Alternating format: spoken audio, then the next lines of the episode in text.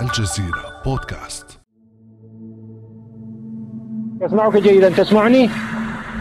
جاءنا الخبر أن هناك وميض قوي على جبهة القتال شمال العاصمة الأفغانية كابول وحركة طالبان تحركت لاتخاذ مواقعها القتالية في كل مكان. وحين بدأت هذه الانفجارات وسمعوا صوت الطيران يبدو أنهم آه، أيقنوا أن الضربة قد بدأت تيسير علوني كان الأمر كذلك.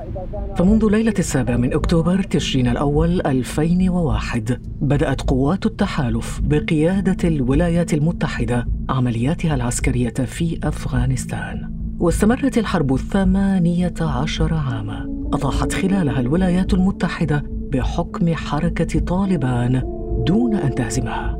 وبعد ثمانية عشر شهرا من المفاوضات الشاقة توصل الطرفان الشهر الماضي إلى اتفاق سلام في أفغانستان وصف بالتاريخي فهل بات السلام ممكنا في بلد أنهكته الحروب طوال السنين الماضية؟ بعد أمس من الجزيرة بودكاست أنا خديجة بن جنة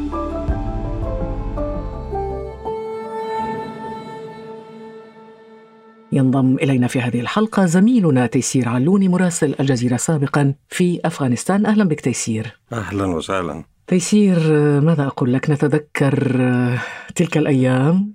آه نتذكر. أنت تتذكرين وأنا أتذكر. عشناها سوية نعم نعم. وأتذكر تيسير أنني كنت أول من استضافك بعد رجوعك من كابول. كان بالضبط. ذلك في نوفمبر 2011 نعم بالضبط. في برنامج خصص لك. نعم نعم أتذكر طيب تيسير نعود إلى الوراء تقريبا عقدين من الزمن 18 عاما صحيح؟ بالضبط نعم نعم ذاكرتي. جيدة. نعم في تلك الليلة كنت أول من نقل للعالم تلك الصورة صورة الغارات الأمريكية على أفغانستان لنعد إلى تلك اللحظة التي بدأت فيها الحرب كيف بدأت؟ الحرب طبعا بدأت بعد فترة انتظار أتلفت أعصابنا. يعني بين الحادي عشر من سبتمبر والسابع من أكتوبر يعني كان قرابة شهر أقل شوي من شهر لأنه 11 سبتمبر كانت ضربة قوية ومؤلمة جدا للولايات المتحدة. أدينا عملنا ننقل حياة الأفغان صور من حياة الأفغان انتظارا للحرب اللي صارت يقينية أعلنها جورج بوش بشكل مسبق. وفقا لأوامري بدأت القوات العسكرية الأمريكية ضرباتها ضد القاعدة ومواقع الإرهابيين وضد المراكز العسكرية لنظام طالبان في أفغانستان. فأذكر يعني يوم 7 أكتوبر كنا نمارس حياتنا العادية يعني نطلع في النهار نعمل تقارير ننقل بعض الأخبار. كنت أنت العين التي يرى من خلالها العالم ما يحدث في أفغانستان. احكي لنا قصة الحرب من بدايتها. والله البداية كانت صادمة جدا. خرجنا كان مطار كابول خط نظر يبعد عن المكتب مئات الأمتار فكانت فعلا الوهج يعني وهج رهيب كان والأرض ترتج طبعا بعد ما نزلت القنابل حتى سمعنا صوت الطيران لأنه متى كان ذلك تحديدا؟ هذا كان بعد يعني بين المغرب والعشاء في أي يوم؟ في يوم السابع من أكتوبر فأتذكر أنا أول حاجة عملتها طبعا كان معي هاتف ثريا بالأقمار الصناعية فاتصلت بالجزيرة قلت لهم كلمة واحدة بدأت الحرب فطبعا كان الدهشة والاستغراب شو يعني بدأت الحرب؟ يعني بدأوا يناقشوا قلت لهم يا أخي اسمعوا الانفجارات. صعدنا إلى السطح. بدأت أصف ما أرى أمامي أنا والكاميرا تدور طبعا. وأعلق على ما تراه الكاميرا. أذكر يومها يعني أصابني جفاف في حلقي. هو الصدمة هو الخوف هو ما أعرف يعني مجموعة عوامل. ما أعرف منين أغطي الانفجارات حولي من كل مكان وأحاول أحدد المواقع التي تقع فيها القنابل. يعني لهذه الدرجة كانت التغطية. صعبة في ظروف الحرب. تيسير أن أتذكر جيدا بعد سقوط كابول وعودتك إلى الدوحة أنك كنت تقول طالبان لم تسقط واليوم نشهد هذا الاتفاق بين طالبان وأمريكا. كيف استشرفت هذا الأمر؟ طالبان نعم اختفت من الساحة لكنها لم تسقط ولم تنتهي الحركة والحركة عائدة. هذا الكلام قلته أنا من يعني انطلاقا من معرفتي بالتاريخ الأفغاني وبطبيعة وثقافة الشعب الأفغاني. الأفغاني سواء كان طالبان ولا غير طالبان لا يقبل بوجود محتل على أرضه، أفغانستان خاضت حروب مع إمبراطوريات عظمى، ثلاث حروب بين القرن التاسع عشر وبداية القرن العشرين، خاضتها أفغانستان مع بريطانيا العظمى، بعدها أجوا السوفييت، السوفييت ظلوا عشر سنوات ويبدو أنه قرأوا متأخرين تجربة الأفغان مع المحتل الأجنبي. فاقتنعوا بعد عشر سنوات أنه أخي هذه حرب عبثية ما راح نحصل شيء ولازم. نطلع. جاءوا الأمريكان ومعهم البريطانيين ومعهم حوالي 47 دولة دخلوا بآمال عريضة بالنصر. يعني التوقعات كانت أنه حركة طالبان يعني تنتهي خلال أيام وإحنا راح نحكم البلد ونأسس نظام جديد. طيب هذه الخلفية جميلة تيسير. نصل إلى لحظة الاتفاق اليوم. أخيرا وبعد طول انتظار تصالح الخصمان إنهما المبعوث الأمريكي الخاص زلماي خليل زاد والزعيم السياسي لحركة طالبان الملا عبد الغني بردار لحظة توقيع اتفاق امتد صداها من الدوحة إلى الشارع الأفغاني التواقي إلى الفرحة. ليطل على إثرها الرئيس الأمريكي دونالد ترامب معلنا الآتي. I'll be meeting personally with سأقابل شخصيا زعماء من حركة طالبان في المستقبل القريب. وكل أمل في أن تلتزم الحركة بالاتفاق وأن تعمل على القضاء على الإرهابيين terrorists. إذا تيسير ترامب الذي نسف إمكانية توقيع الاتفاق بتغريدة فيما سبق اليوم يهنئ كيف تم التوصل إلى هذا الاتفاق؟ حدثنا عن مسار المفاوضات فعلا هو اتفاق تاريخي لأول مرة شعب من شعوب العالم الثالث يتمكن من هزيمة قوة عظمى. بالحقيقة تمكن من هزيمة 47 دولة. أرسلت قواتها إلى أفغانستان. هذه التجربة حصلت مرة واحدة في السبعينات سنة 1973 الشعب نعم. الفيتنامي أجبر الولايات المتحدة على التفاوض. بالضبط بالضبط نفس التكتيك اللي تبعته طالبان كان متبع في فيتنام لم يوقفوا القتال.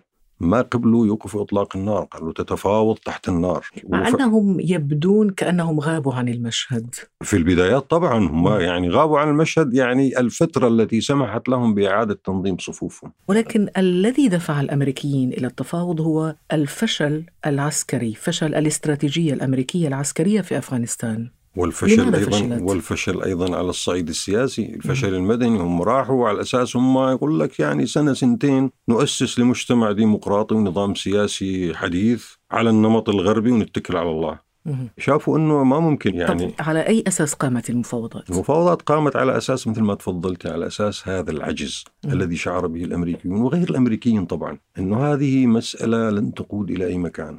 خلونا نتفاوض مع حركة طالبان نحاول على الأقل على الأقل ندمجها في الحياة السياسية. هذا ما ينص عليه اذا الاتفاق. نعم الاتفاق هو كما وصفه أحد زملائي حقيقة كان وصف يعني أعجبني قال هو اتفاق انسحاب. وليس اتفاق سلام.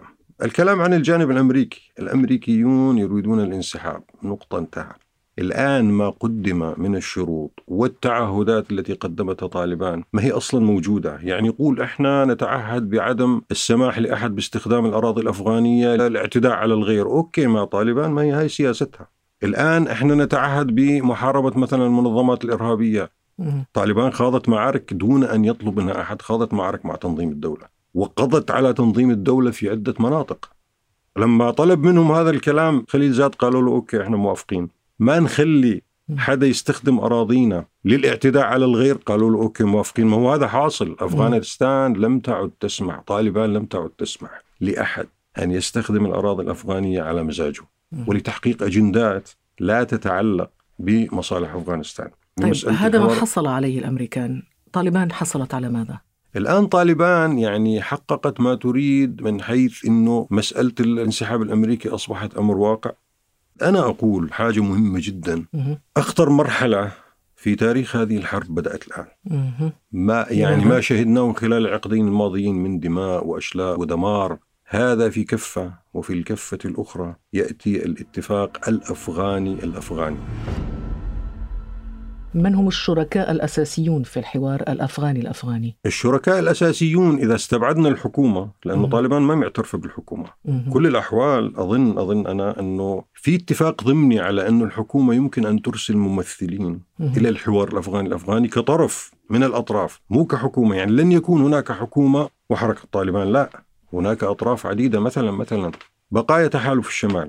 الذي كان في مواجهة عسكرية مع طالبان كان يقودهم أحمد شاه مسعود. هذا يتضمن عدة زعماء. زعماء المنظمات الجهادية. صحيح أن يعني نفوذها خف تقريبا بعضها اختفت لكن هناك تجمعات عرقية ما زالت موجودة وما زالت مسيطرة. تيسير تبدو الأمور معقدة جدا وليست سهلة حتى بعد توقيع هذا الاتفاق.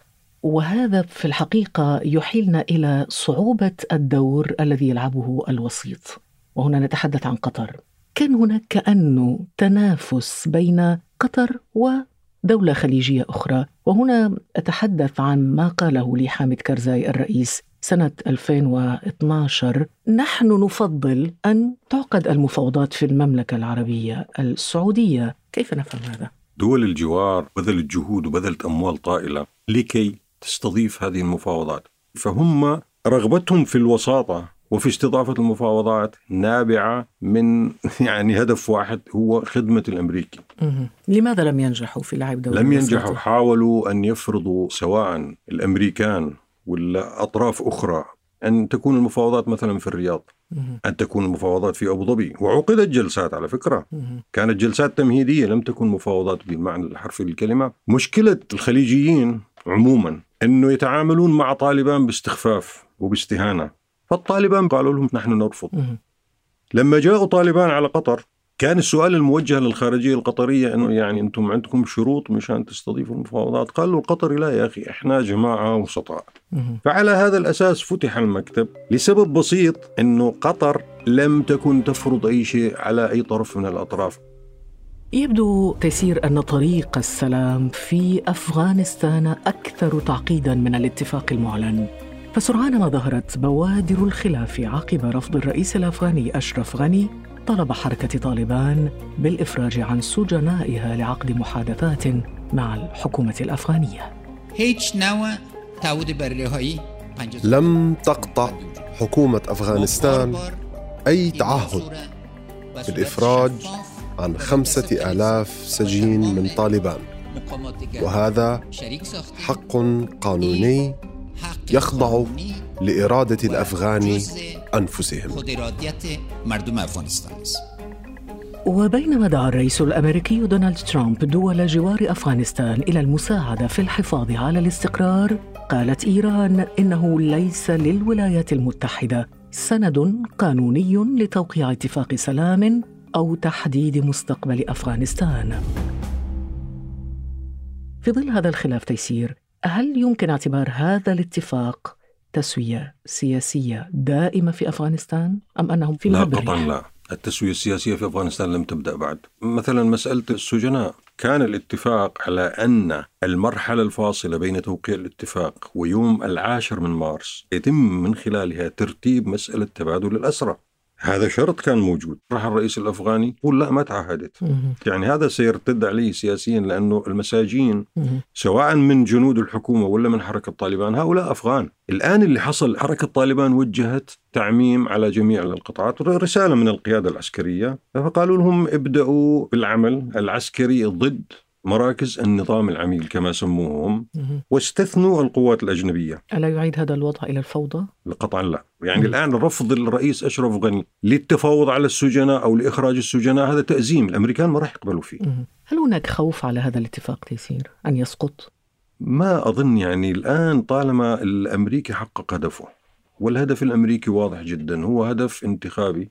أعلنه ترامب في بداية حملته الانتخابية الأولى والآن يريد تحقيق هذا الإنجاز وتقديمه للشعب الأمريكي وسيعتبر إضافة كبيرة إلى حملته الانتخابية. أنه شوفوا أنهيتوا حرب أنهيتوا نزيف المال نزيف الدم وهاي أولادكم رجعوا للبلد. هذا اللي يريده ترامب يريد الصورة فقط. وأيضا طالبان يعتبرون أنفسهم فائزين ومنتصرين طالبان. أعطاهم شرعية دولية. There is no doubt that you won the war. There is no doubt. Otherwise هذا ما قاله القيادي في حركة طالبان محمد عباس ستانكزي عندما اعتبر الاتفاق إقرارا بأن طالبان انتصرت في هذه الحرب. طبعا لأن المفاوضات أولا جرت في شروطهم. الاتفاق وقع بشروطهم لم يقدموا شيئا يعني ذي قيمة. لا, لا يمكن اعتبار ما قدمته حركة طالبان تنازل. الذي تنازله هو الأمريكي بطبيعة هذه المجتمعات هل هناك خوف تيسير أن تتحول أفغانستان مرة أخرى ملاذا للتنظيمات المتطرفة؟ إذا تمكن الأفغان من إرساء نظام سياسي مستقر يستطيع السيطرة على البلد أمنيا فأنا لا أظن ذلك طب كيف والنظام يسبح في فلك وطالبان في فلك آخر؟ ما هاي المشكلة يعني النظام الآن إذا كان الأمريكيون يريدون فعلا الوقاية من هذه الظاهرة التي انتشرت سابقا أقصد ظاهرة التنظيمات الجهادية المستقرة في أفغانستان. فيجب أن يدفعوا باتجاه إرساء نظام مستقر. تيسير علوني شكرا جزيلا لك. سعدت جدا باستضافتك. أهلا خديجة. كان هذا بعد أمس.